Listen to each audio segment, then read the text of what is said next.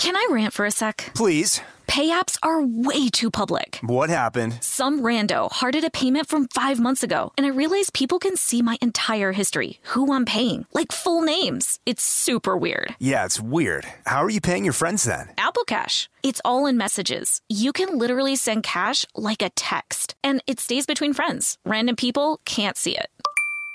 Did you just pay me a dollar on Apple Cash? Shh. Services are provided by Green Dot Bank, member FDIC. Terms apply. This episode is brought to you by PNC Bank, who believes some things in life should be boring, like banking. Because boring is safe and responsible, level headed and wise. All things you want your bank to be. You don't want your bank to be cool or sexy. Sexy is for 80s hair bands, not banks. That's why PNC Bank strives to be boring with your money so you can be happily fulfilled with your life. PNC Bank, brilliantly boring since 1865. Brilliantly Boring Since 1865 is a service mark of the PNC Financial Services Group, Incorporated. PNC Bank, a National Association member FDIC. Happy Pride from Tomboy X, celebrating pride and the queer community all year. Queer founded, queer run, and the makers of the original boxer briefs for women, creating sustainable size and gender inclusive underwear, swimwear, and loungewear for all bodies so you feel comfortable in your own skin. Tomboy X just dropped their Pride 24 collection. Obsessively fit tested for all day comfort in sizes 3 extra small through 6X. Visit tomboyx.com.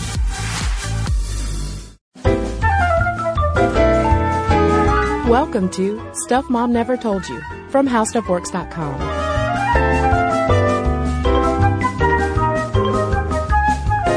Hello and welcome to the podcast. I'm Caroline. And I'm Kristen. And we wanted to celebrate International Children's Day. That is June 1st. And to do that, to celebrate children, we wanted to take a look at imagination.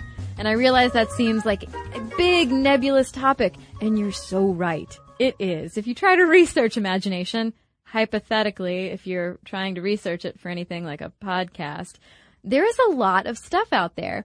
Something that I was really hoping to find in our research was why, when you're a kid, does everything seem so amazing, like so big and awesome, like awesome in the Mount Everest sense of the word awesome, not just like awesome. Like, why does everything seem so full of life, so full of color, and around the time you hit puberty, you're like, everything is awful. Yeah, it's it's not just hormones. Uh, but before we get into the psychology and the science of children's imagination, because there really is a lot of fascinating stuff to talk about, I got to tell you, Caroline, my favorite part of all of this research was the immediate chain of emails that you and I started bouncing off each other as soon as we you, just mentioned imagination. And it was late in the afternoon, so I think we, we were probably both a little bit brain fried and we just got swept away into this revelry of our child, our own childhood imaginations. For me, it instantly reminded me of being in this antique wardrobe that my parents had in our basement when I was a kid. And I was a huge fan of the Chronicles of Narnia. And Caroline, I can't tell you how many times I stood in that wardrobe just waiting to see if I was going to be able to cross through the other side. Mm-hmm. Like I knew, part of me knew it was really foolish. Part of me knew it was never going to happen. But there was still enough of me that thought, you know what? It could. Maybe it could. Yeah, I um I mean there there's so many examples of me just, you know, being a kid. But I, I was a big Barbie player. I feel like I've talked about this before, but I was hugely into creating these worlds and adventures for my Barbie dolls. And it was so real and they were, they were real and they were having these relationships and doing these things and Skipper was going to a party. Um, and, and Kira was swimming in the pool that's really my sink. Um, the Kira had a great bathing suit, by the way. I'm just like remembering all these dolls that I had that I loved. But um, I, I distinctly remember that that utter like joy and that super deep mental involvement in imagining that those relationships. I just remember that just completely petering out as puberty approached and being like, well, this is really this is what am I what am I doing? I could go like play outside or read a book or something. Yeah, that sensation of getting completely lost in an imaginary world when you're a child where hours are just I mean, they just evaporate Mm-hmm. because you're so involved in creating, not only just building up this world, but then living in it. I also remember there would be days when I would wake up excited because I knew I had a lot of playtime that day and I had already kind of built up maybe a world in, in my playroom and I was gonna, just going to go straight there. And I knew I was going to have a great time because no one could stop me. Literally no one could stop me except for whatever villains that I would make up. Yeah, and I would create these own little worlds for myself separate from the Barbies. You know, I would play like Chocolate Factory in the backyard, which is really just making mud pies in my sandbox toys. And uh, we had a room over the garage that was unfinished. And my parents just stored a lot of junk up there, a lot of my brother's junk from college. And so I would go up there and like turn it into an apartment. That you know? sounds so much fun. And I would like stack things and my brother had this like giant old 80s boom box and I would like turn it on and be rocking out up there and I'd sweep and I'd draw with chalk on the plywood and I was like, this is my apartment. I'm an independent woman. Yeah, I had a fort that I built with my sister. Yeah. That I very much enjoyed tidying up, which I think was a, a precursor to my uh, dishwasher um, uh, OCD-ness as an adult. So while I would honestly love to spend the next half hour just telling you everything that I pretended to be as a kid, let's talk about the origins of investigation into childhood imagination. Who first started thinking, "Hey, kids, kid, yeah, kids are, have those kooky brains." Right. Well, you, you have to think about it first in the context of when did childhood emerge? Because it's not like childhood was always protected and valued as a sacred time of learning and growth. No. Children and their little fingers were sent to the factories to like scoop things out of looms and whatever, you know, child labor, et cetera, et cetera, with the industrial revolution. But then you do start to have people who are like, no, if we want them to be amazing members of society when they grow up, they deserve to, to have this playtime, to have this innocence where they can learn and be safe. I just like condensed so much history in about two sentences. But as with a lot of things in psychology, a lot of this does go back to Freud. Oh, Freud. Oh, Freud. What did, what did he say? Sometimes a pipe is just a pipe, okay? yes, this is true. But anyway. My fort was just a fort. It was just a fort. That boombox was anyway. Anyway, Freud talks about how we all, all of us, not just children, have two different modes of thinking. But what's interesting is that he called our primary processes, that was our dream life. And the secondary processes were our waking thought. You would almost think it would be the other way around. And he recognized that children did know the difference between reality and fantasy. It's not that, for instance, I literally thought that my, you know, attic play place was my own apartment. I yeah, mean, you I, didn't try to sleep there. I didn't try to eat the chocolate pie, which was really mud, because ew mud. But um, he says that they do know the difference, but that they absolutely need play. And so Freud talks about how, look, kids take their play very seriously. It's not something that they consider to be frivolous. They, it's like their livelihood. Like parents go to work, kids go play. And he talks about how they expend large amounts of emotion on it. And he says the opposite of play is not what is serious, but what is real. So he goes on to say, he likes to link his imagined objects and situations to the tangible and visible things of the real world. So obviously, in other words, you have to know a thing or two about what's around you and how things work and how people relate to each other to even begin to imagine and fantasize about other possibilities. Now, the other person who comes up in this conversation alongside Freud is psychologist Jean Piaget, who developed an, another sort of school of thought around children's imaginations. And this was in the 1920s and 30s. And Piaget argued that something called magical thinking dominated children's imaginations. Essentially, it was a confusion around cause effect relationships. So Piaget argued that children believe their thoughts or actions can alter reality, that one object can influence another when there's really no logical causal relationship present, which makes sense because children simply don't know these logical causal relationships. And so they're sort of using fantasy and imagination to help explain the world around them. They just have the, the they, they just don't have the logic down yet. Right. And one example given was like, obviously this wouldn't have been in Piaget's time, but if a child walks by a stoplight and the stoplight suddenly turns green, they think, oh, well, because I walked by it, it turned green. I employ magical thinking as a grown up when I yell at stoplights, like, turn green, won't you already? And then it does. And I'm like, see, See? you're, I get, I bet you guys are glad I'm at this stoplight.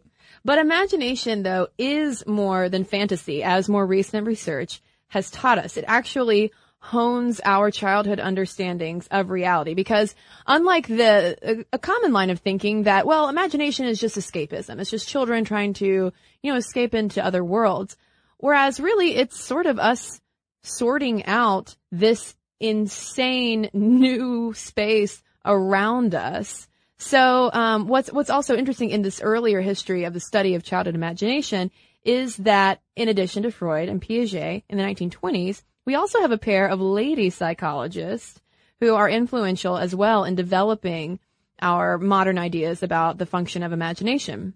Right. Naomi Norsworthy and Mary Theodora Whitley wrote The Psychology of Childhood, wherein they describe in, in very big general terms, but also very specific. It's, it's a gorgeously written thing from the 20s. Anyway, where they describe children's imaginations. And they wrote that from the ages of four to eight, stories and fairy tales were critical.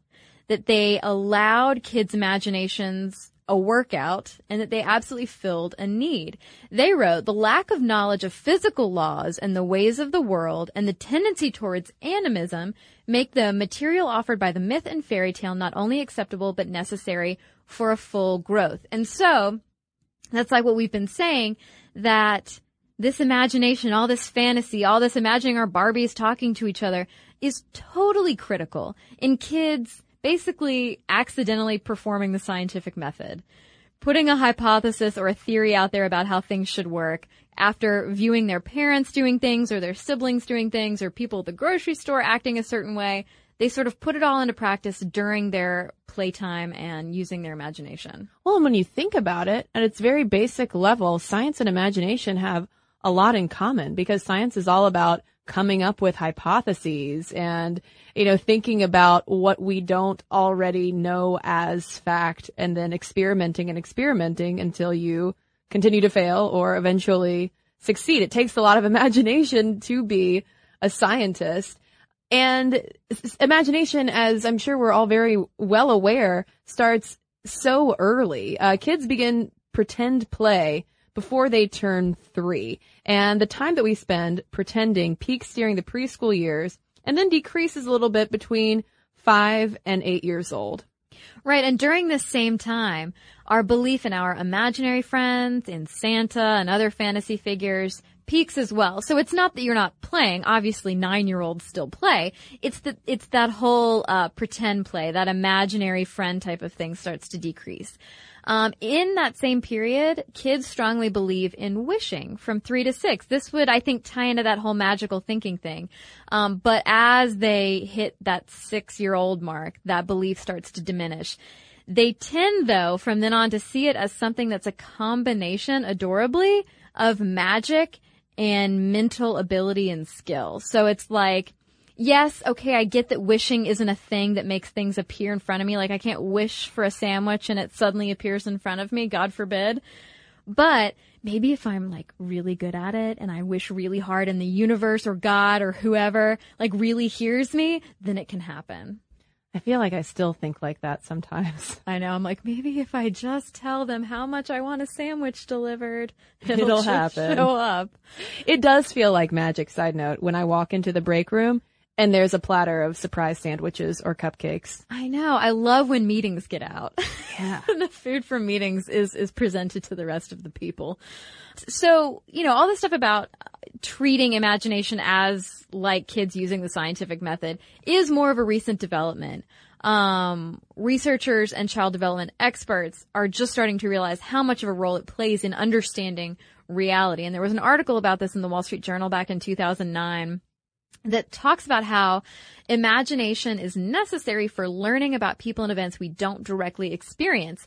Think about history class. You weren't around, or I don't think you were, in ancient Rome. How are you ever supposed to figure out what that was like? You take what you know, what your teacher tells you, what your parents tell you, and you imagine it. And so for young kids, this allows them to think about the future, like what they want to be when they grow up.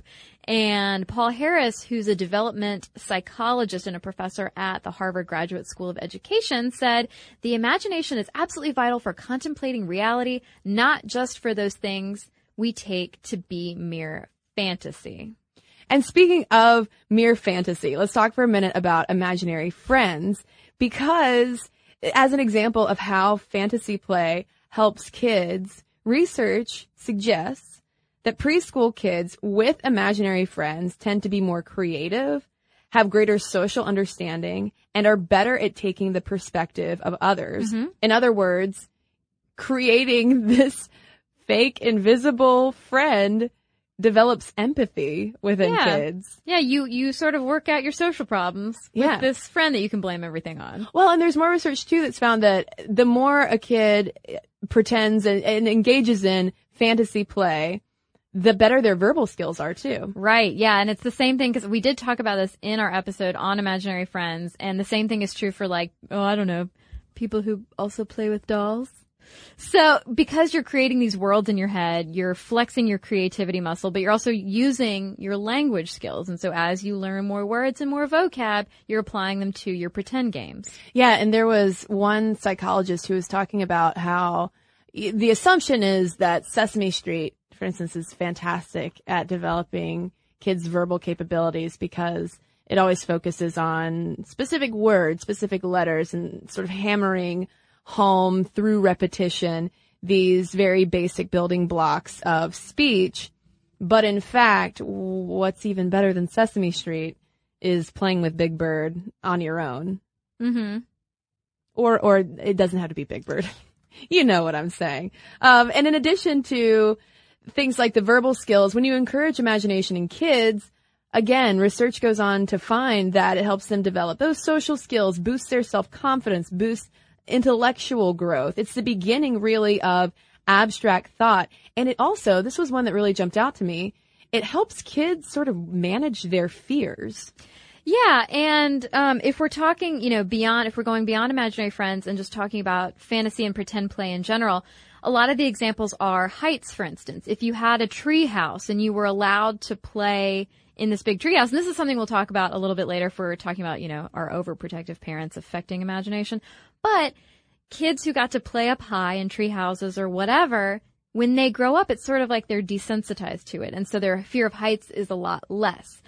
Or, you know, if you're like me and your dad built you like a treehouse play fort thing that also included swings, you would have worked out your fear of falling off those swings by falling off the swings and landing in the gravel and being like, man, I'm never doing that again. See, I'm the opposite. I have a pretty strong fear of heights and just in general a fear of hurting myself. Mm-hmm. And we didn't have a tree house growing up. We had a climbing tree, but it had this one, it, it went into a V. It was like a Y shaped tree. And so there was, we had this little plank of wood in the middle of the Y. And, but I was always so scared to even climb up there.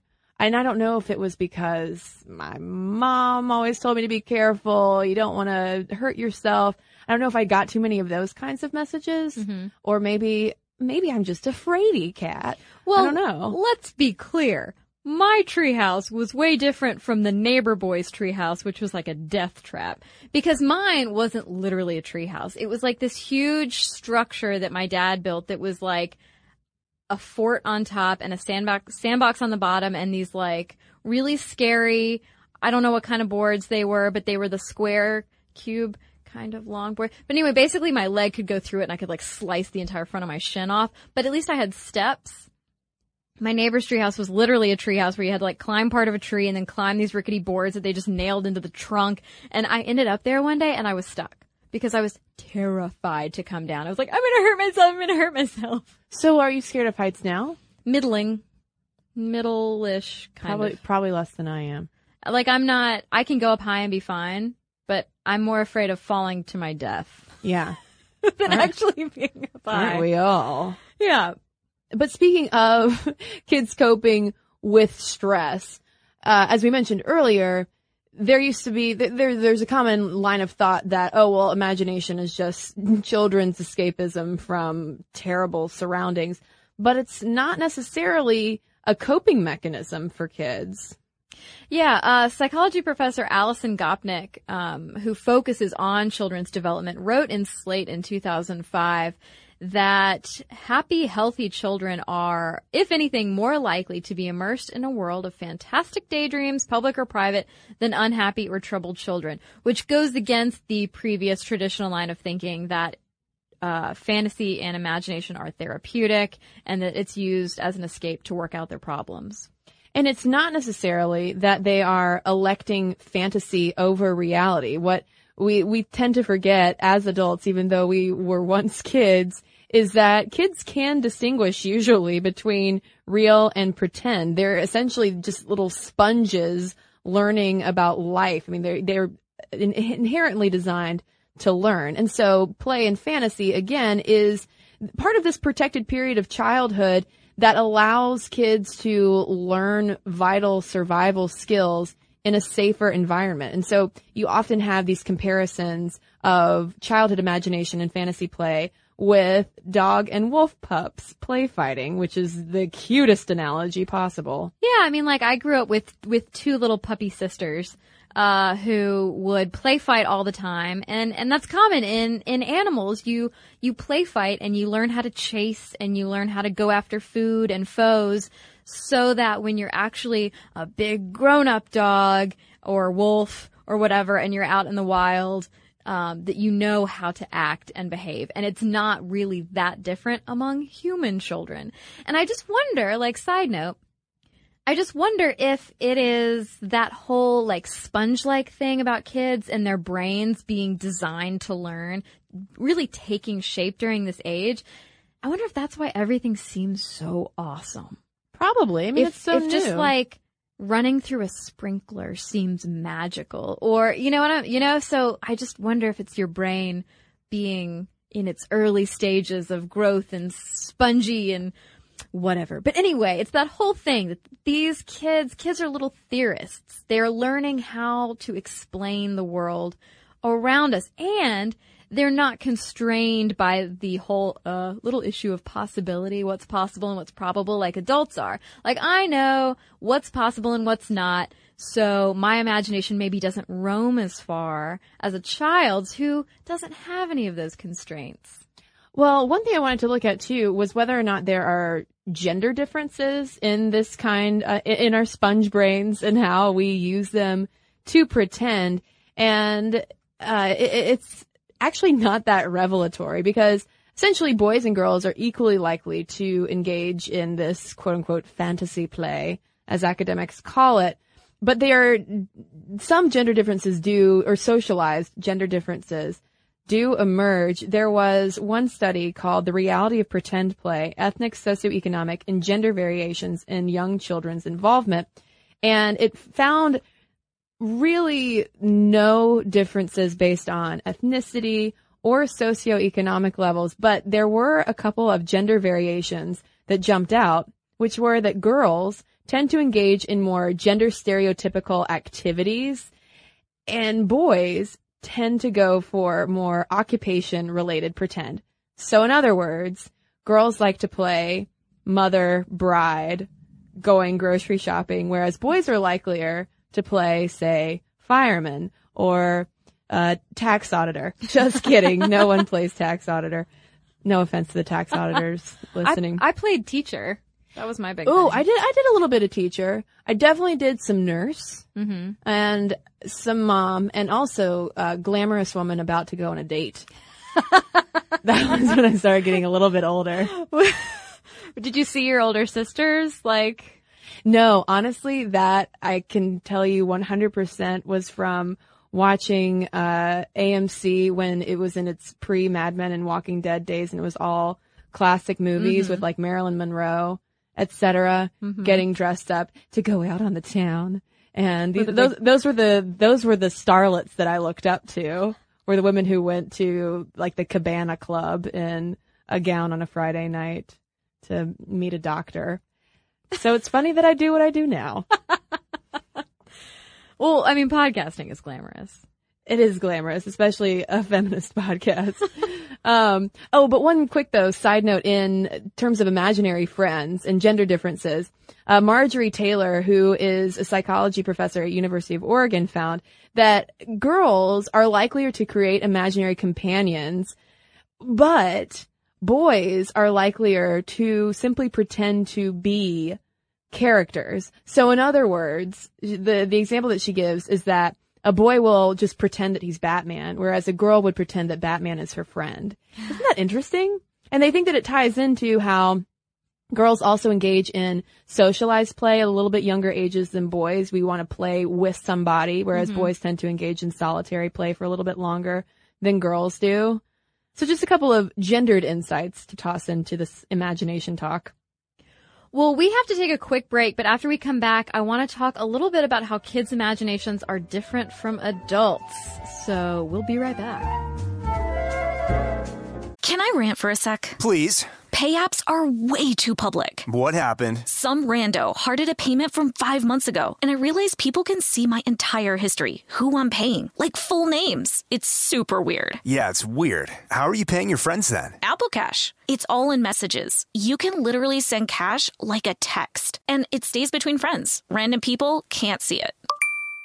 Did you just pay me a dollar on Apple Cash? Shh. Services are provided by Green Dot Bank, member FDIC. Terms apply. This episode is brought to you by Snagajob.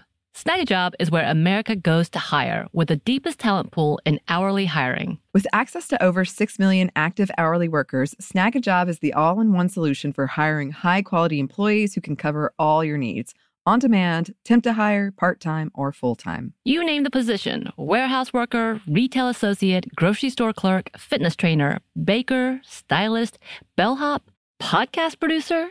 Yeah, Snagajob's got a worker for that. With their easy to use platform, you're able to seamlessly post and fill available positions quickly with a dedicated customer support team to provide all the help you need along the way. Kind of nice knowing you have a talent pool like that in your own backyard, right? Snagajob is the partner you need to keep your business running smoothly. Visit snagajob.com or text snag to 242 424 to talk to an expert. Snagajob.com, where America goes to hire.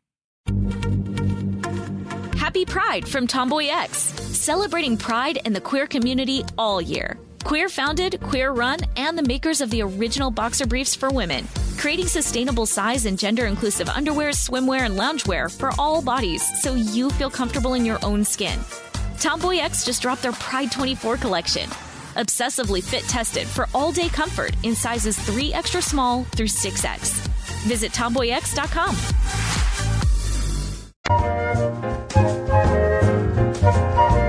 So we spent a lot of time talking about kids and kids fantasy play and some gender differences, but how do kids' imaginations differ from adults? Because even though perhaps the brilliance and shimmer of our childhood imagination fades with time mm-hmm. and puberty, we still engage in magical thinking as adults.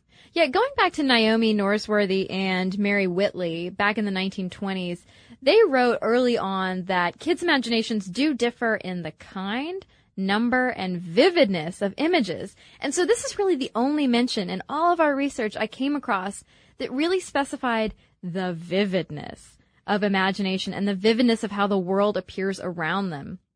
And they write that kids' imagery is so intense that sometimes they can't tell the difference between imagination and memory, which of course made me pause and I was like, how would I know? Because I have these imaginary things, but I like I don't remember if I, I don't I just don't know. How do you know? I don't know. But anyway, sh- they they write that kids lack the definite criteria by which to judge either the actuality of occurrences or the possibility of their fancies, and that kids start to lose their more fanciful imagery around the ages of 10 to 13 when it becomes more practical, more like adults. And that right there is probably the primary difference between adult imagination versus childhood imagination is that perhaps it loses the vividness because we have the logic. We understand, hopefully, how the world works in a more fundamental and basic level. Yeah, and, and maybe there's no need in our brains driving us anymore to pick up those Barbie dolls and imagine that they are in fact in Malibu with, with palm trees all around them in their, in their pink Jeep. Instead, we just daydream that we ourselves are in Malibu. Yeah. We sort of transfer it onto, uh, off of our dolls and onto our own selves while we're sitting in our cubicles. Imagining being on the beach all the time. Um, but one major name in child psychology, especially in terms of imagination, is Jacqueline Woolley. She's a professor at UT Austin.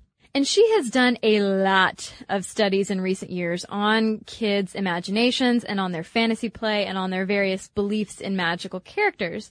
And one study that I thought was so interesting was talking to kids about Santa, the Tooth Fairy, and the Garbage Man basically to illustrate, they were trying to figure out at what point, because you don't really see the garbage man. John Garbageman? John Garbageman. You don't see him necessarily ride up to your house and take the garbage away. It's just gone. The garbage is just gone. Same with Santa. You don't see him, but you wake up on Christmas morning and you have presents and the cookies are gone. There's evidence.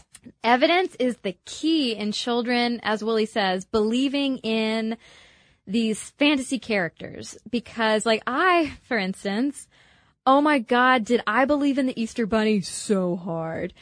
Because so like I was getting to an age where I was starting to question things and I was like, does the Easter bunny really exist? And we went to church on Easter morning and like none of the chocolate was out, none of the eggs had been put out. And when we came back from church, Jesus had left it all the candy was out and I was like, you guys, the Easter bunny is real. Here's all this evidence. Which is adorable when I think about my younger self. But, but how did it get there, Caroline? I, you know, I still don't know. And I bet, I bet you a million dollars of someone else's money that if I asked my parents, they'd be like, I don't remember. I bet it was John Garbageman. It was, it was, it was the Garbageman. Um, and so she talks about how it's it's seven. Age seven is around the age where kids stop being quite as easily misled by adults' persuasive words. So it's your dad convincing you that there's Santa, or your mom convincing you that there's the Easter Bunny, and leaving that evidence. Because even the Tooth Fairy leaves money. Um, but there is a division too, like a subdivision where they're more likely to believe in Santa because there's proof versus dragons or fairies where kids kind of grasp that those are fantasy figures that they get to daydream about, but that they won't necessarily meet. Well, and some other research that Woolley and her students have done also found that five year olds in particular don't really understand the difference between what makes something impossible versus improbable. So they told a little girl that once upon a time there was another girl and she jumped up into the sky and she never came back. And they asked whether or not that was possible. And she said, no, that's completely impossible because why would anyone want to jump into the sky and never see the clouds again? Like that was the reason why. Right. Because it would be foolish to ever not want to see the clouds. Right. How foolish. Exactly. And I, I thought that was adorable too. Yeah. Yeah. Cause, cause obviously that's the only reason. Um, but you know, there, there's also links, uh, of researchers looking at imagination and then things like autism and also anxiety because while kids with autism don't necessarily play with toys or with people like their typically developing peers do, that doesn't mean they lack imagination. Researchers looking at Asperger's in particular found that kids with Asperger's still have a lot of creativity. It's just more reality based. It's not necessarily imaginative, imaginative creativity. They gave them, uh, this was a study in the Journal of Autism and Development Disorders from 1999, but they basically presented all these kids with foam shapes. And the neurotypical kids were able to come up with all like sorts of things that this could be, whereas the children with Asperger's, it was more cut and dry. They didn't come up with quite as many examples as the typically developing kids did. Yeah, but it is a bit of a myth that autistic kids have no imagination. Um, and that kind of started up in 1979 when autism researchers Lorna Wing and Judith Gould included lack of imagination in early autism criteria. But then in a 2010 interview with Lorna Wing, she clarified that it's more a deficit of social imagination. In other words, having a hard time imagining other people's perspectives and feelings. Those kinds of things that kids develop via imaginary friends a lot of times, for instance, they have a hard time with that and the empathy, the imagination required for empathy rather than just the imagination we might think of in a more basic sense of playtime, drawing, imagining other worlds, etc. Mm-hmm.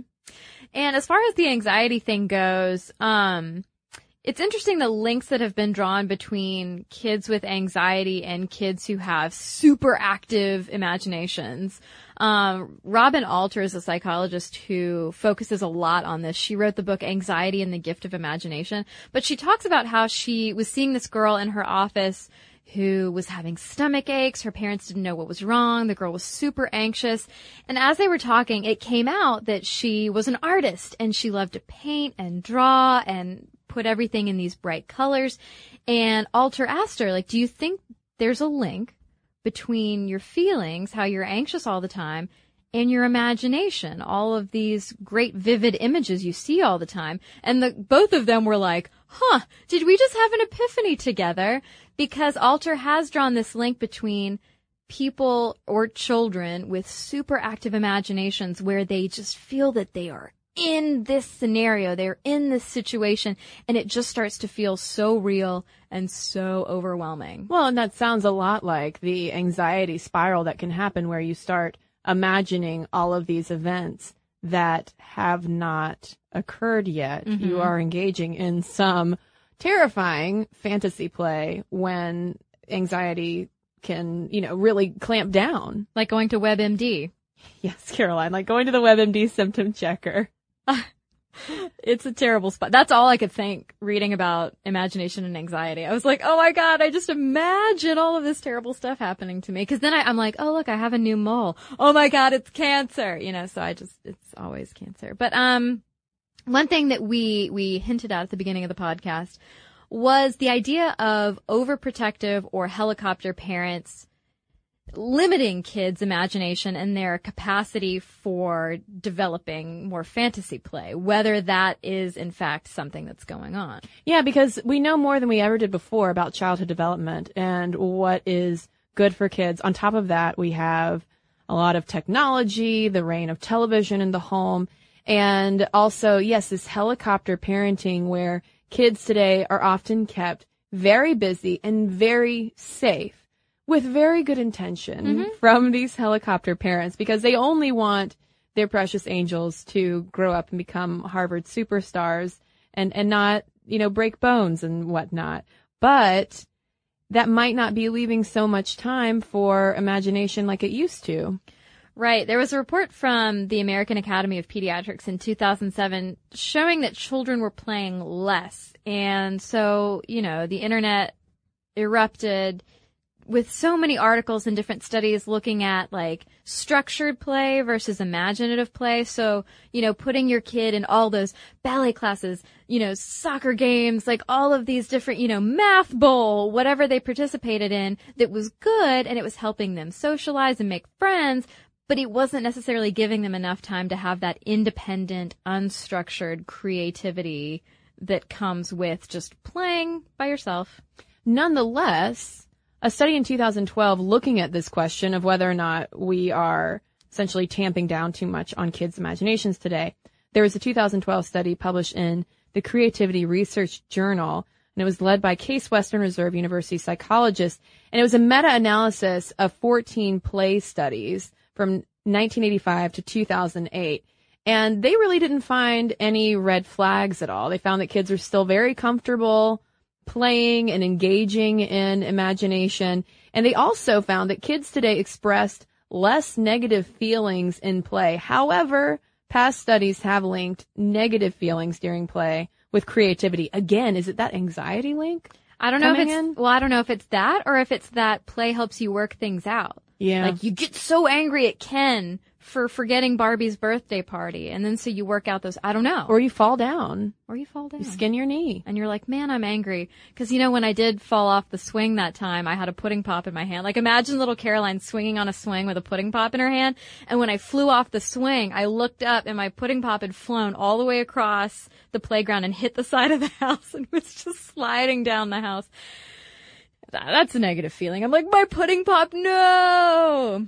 But these Case Western researchers found that kids' capacity to express a wide range of positive emotions, to tell stories, and to organize their thoughts stayed consistent over this whole time period. They did stress, however, despite all the positives they found, how important it is to make sure that you do give kids time for play since it helps with all of those things, the emotional things, the cognitive stuff that we talked about earlier. Well, and this ties into all the conversation around whether or not TV time or video game time is bad for kids' imaginations. If you plop a kid down in front of a television, whether that is just sapping all of those potentially positive benefits of turning off the TV mm-hmm. and sending the kid outside to build a fort or whatever it might be. Right, because then as one person put it, I can't remember what article it was, but as one person put it, when you plop your kid down and let the TV be the babysitter, they can't be the the hero of their own story. They're enveloped in someone else's story. And, you know, while watching Peanuts when I was growing up was like my favorite thing, you know,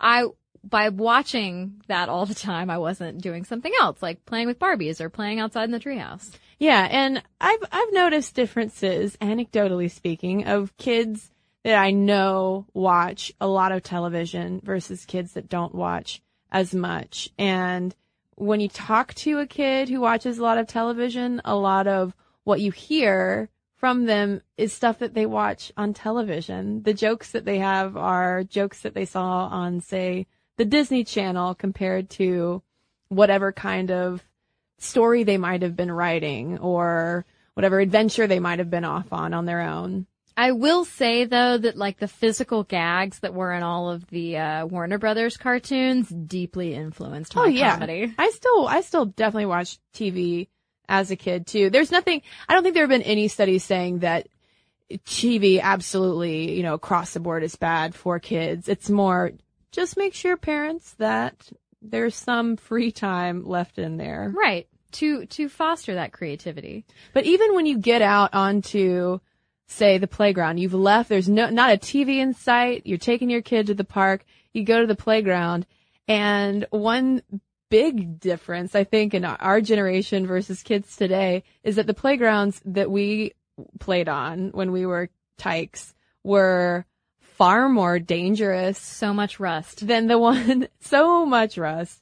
Uh, far more dangerous than the ones today. And there's this idea too that that kind of preoccupation with a kid's safety also has an impact on imaginative play.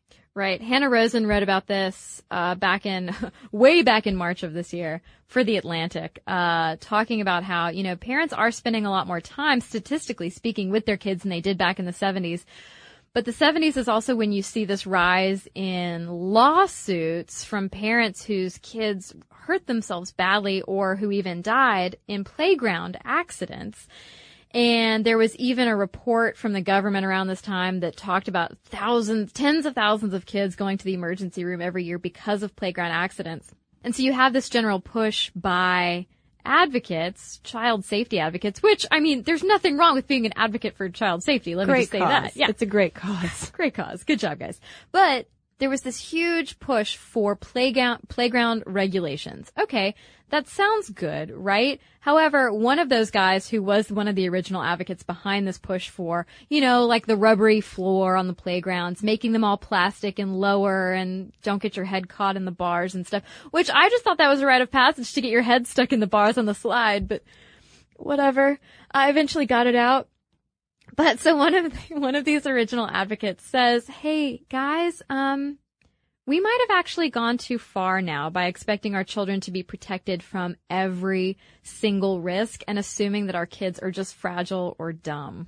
And ironically, the number of playground related emergency room visits has actually gone up since 1980, although there are 10 fewer fatal injuries per year. But one of the reasons too that kids might be going to the hospital even more despite these safer playgrounds is that they're so soft and safe that kids are a little bit more reckless. Right. So, um, the, the place where we go up north in Michigan every summer, our playground that we had up there was awesome. It was so awesome, but the slide was like, to, to me as a kid, it was like this huge towering thing that was all like rusty and metal and it would get so hot in the summer sun. And the ground was just like maybe a thin layer of wood chips, like not even. It was mostly gravel. So like you knew you had to take care of yourself so as not to fall and really, really hurt yourself. So you were more careful when you did fling yourself around on that giant metal slide contraption. And so what that early childhood education professor Ellen Sandseter was pointing out was that we, we almost need to encourage kids to participate in not reckless play, but, but more imaginative playground activities that aren't necessarily super, super safe because kids have to learn how to keep themselves safe. Or super, super supervised. Yeah. You know, I mean, kids are pretty much always being watched right now. It's always expected that an adult will be around. And this also reminded me, um, okay, so one of the things that Hanna Rosin does in this Atlantic piece is travel to Wales where there is this free for all, calling it a playground is a misnomer almost. It's a, it's a space for children outside that essentially looks like a junkyard and kids go there no adults in sight and it's just old mattresses and there are hammers and there's a river and kids also set fires all the time. They've set barrel fires like little hobos running around. and that reminded me of researching for a stuff mom never told you video not too long ago about fire play in children mm-hmm. because in the United States a majority of the times that the fire department is called or the houses burn down is because kids set a fire. Yeah. And an evolutionary psychologist says that, that kids are naturally inclined to fire play and in more developing nations where they might not have things like uh, electricity or central heat, kids are taught to use fire from a very early age. And mm-hmm. a child as young as like five years old can responsibly learn to set a fire. But because kids are so, you know, are so fire phobic in the U.S. and so scared of kids being around fire that our innate fire fascination is just drawn out because it's this, you know, survival skill mm-hmm. that, uh, you know, humans you would think are evolved to have. And so we just keep playing with fire at an older and older age. And so you have all of these 12 year olds running around burning fires where yeah, they shouldn't be. Right. And Rosin also talks about this, and maybe Sandseter does too, about the fact that when you release these kids to be kids and to play in these unconventional play spaces and to explore and to splash through creeks and whatnot, their um, naughtiness level basically plummets mm-hmm. because they're able to just release that that kidness. They're they're using their imaginations. They're funneling all of their energy into something mentally productive for them. Whereas if you're keeping them safe, if you're keeping them on all of these non-stimulating plastic playgrounds, they've got to get that like kidness out somehow. And a lot of times it turns into bullying, it turns into setting fires, it turns into stealing the neighbor kid's bike, very unproductive things. Yeah. So uh, it's kind of funny to see how the more we learn about childhood development, the more we are almost clamping down in a negative way. So I wonder though if we're gonna get to this point, I feel like we are getting to a tipping point where the helicopter parents are starting to, you know, buzz away a little bit and perhaps modern parenthood is relaxing its vice grip on its precious children. Maybe. Like I wonder this this whole article from Hanna Rosin got me thinking about my own childhood and and you know, she talked to a lot of parents who said, "Oh yeah, I did some crazy stuff in my childhood. I would never let my kids do that. I was so stupid. I jumped off of things. I went, you know, blah blah blah." But then I thought of some of the things I did and I guess did my parents just assume I was safe just because I was with a friend? I was wandering all over creation basically unsupervised with another seven year old. Yeah. You know, I was tramping through neighborhoods in weird ways. Oh, and this is another thing that, that, that Rosin talks about as far as letting kids find different routes to places. So my, my best friend and I would walk through my neighborhood, through somebody's backyard, through the woods, out into this other neighborhood to get to that neighborhood's pool. So we found this like great little exploration trail. It involved creeks, it involved turtles, it involved birds and other wildlife. And so we got to experience all this like feeling of independence when really I'm sure I could make that walk in about 10 minutes as a grown up. But I think it was, it was so important to let us, Allie and me do that. But, you know, as a grown up, like would I let my kids do that? I don't know. And I think that's where the divide is. It's like, nostalgically, we look back and we're like, oh, that was so great that I did that. I was so imaginative and so independent, but that was dangerous. I'm not going to let my kids do that. This episode is brought to you by Snagajob. Snagajob is where America goes to hire with the deepest talent pool in hourly hiring. With access to over 6 million active hourly workers, Snagajob is the all in one solution for hiring high quality employees who can cover all your needs on demand, temp to hire, part time, or full time. You name the position warehouse worker, retail associate, grocery store clerk, fitness trainer, baker, stylist, bellhop, podcast producer. Yeah, Snagajob's got a worker for that. With their easy to use platform, you're able to seamlessly post and fill available positions quickly with a dedicated customer support team to provide all the help you need along the way. Kind of nice knowing you have a talent pool like that in your own backyard, right? Snagajob is the partner you need to keep your business running smoothly. Visit snagajob.com or text snag to 242 424 to talk to an expert. Snagajob.com, where America goes to hire. Happy Pride from Tomboy X, celebrating pride in the queer community all year. Queer founded, queer run, and the makers of the original boxer briefs for women, creating sustainable size and gender inclusive underwear, swimwear, and loungewear for all bodies so you feel comfortable in your own skin. Tomboy X just dropped their Pride 24 collection. Obsessively fit tested for all day comfort in sizes 3 extra small through 6X. Visit tomboyx.com. Hey, girlfriends, it's me, Carol Fisher. I'm so excited to tell you about the brand new series of The Girlfriends. In season one, we told you about the murder of Gail Katz at the hands of my ex boyfriend Bob. At one point, a woman's torso washed up on Staten Island and was misidentified as Gail. She spent nine years in Gail's grave, and then she just disappeared. It's almost like it's become this moral obligation to find her. And that's what we're going to do find this missing girlfriend and tell her story. With the help of some of your favorite girlfriends from season one, like my producer Anna. Oh my God. My friend Dr. Mindy Shapiro. Hi, it's Dr. Shapiro, and I'd like to speak with the deputy medical examiner. And of course, Gail's sister, Elaine Katz. Having no closure, it kills you. Join us as we try to solve a 35 year old cold case it's not going to be easy, but it's going to be one hell of a ride. what? I can't believe this. Listen to season two of The Girlfriends, Our Lost Sister on the iHeartRadio app, Apple Podcasts, or wherever you get your podcasts. Well, Caroline, I now want to read a memoir of your childhood adventures, but I also want to hear from other listeners too. I mean, what do you, if you're a parent, how do you let your child's imagination roam free? And also, what kind of imaginative adventures did you go on as well? And I want to hear, like, are we the only people, Kristen and I, are we the only people who remember our childhood imaginations and our perception of the world being so vivid, everything being so magical, like going into wardrobes and thinking we're going to be trans- transferred somewhere magical? I wish I had gotten through the other side. Not gonna lie. Let us know though. Mom stuff at howstuffworks.com is where you can email us. You can also tweet us at Mom Stuff Podcast and message us on Facebook.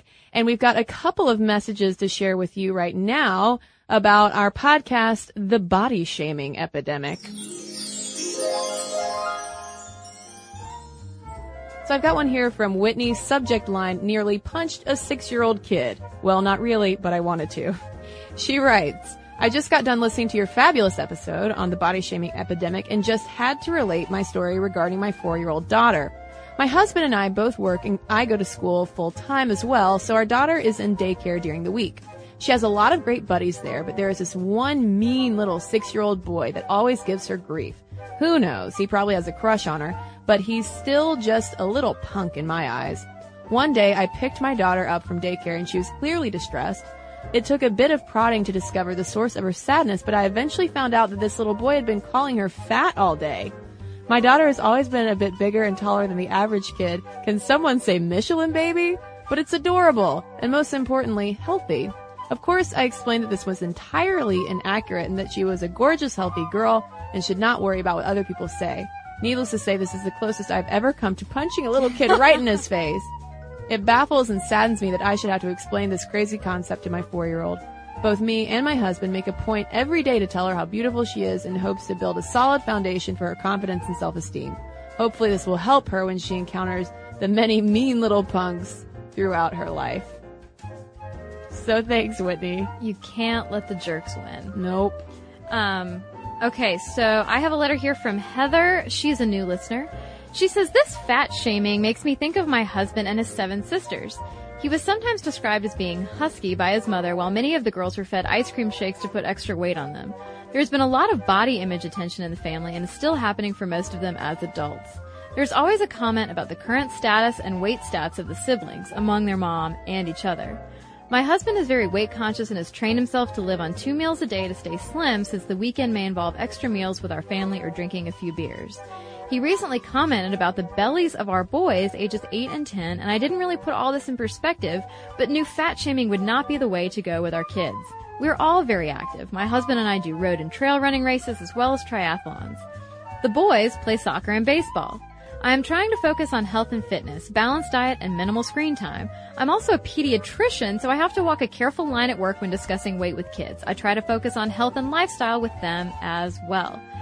So thank you very much for your letter, Heather, and welcome to the podcast. We're glad to have you. Yeah, and if you want to send us your thoughts on imagination or anything else, momstuff at howstuffworks.com is our email address. And to find all the links to our social, all of our podcast videos and blogs, please head on over to stuffmomnevertoldyou.com.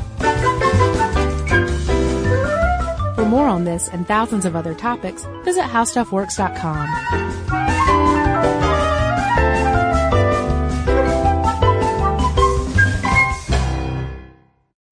episode is brought to you by PNC Bank, who believes some things in life should be boring, like banking. Because boring is safe and responsible, level headed and wise. All things you want your bank to be. You don't want your bank to be cool or sexy. Sexy is for 80s hair bands, not banks. That's why PNC Bank strives to be boring with your money so you can be happily fulfilled with your life. PNC Bank, brilliantly boring since 1865. Brilliantly Boring Since 1865 is a service mark of the PNC Financial Services Group, Incorporated. PNC Bank, a National Association member FDIC.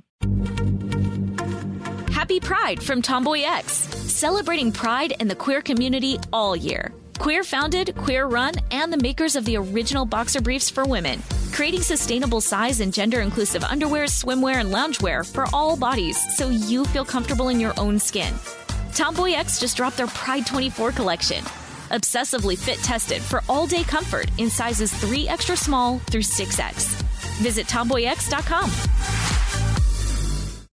Protect your dream home with American Family Insurance. And you can weather any storm. You'll also save up to 25% by bundling home, auto, and life. American Family Insurance. Get a quote. Find an agent at amfam.com. Products not available in every state. Discounts may not apply to all coverages on an auto or home policy. Discounts do not apply to life insurance policies. Visit amfam.com to learn how discounts may apply to you. American Family Mutual Insurance Company SI and its operating companies American Family Life Insurance Company 6000 American Parkway, Madison, Wisconsin.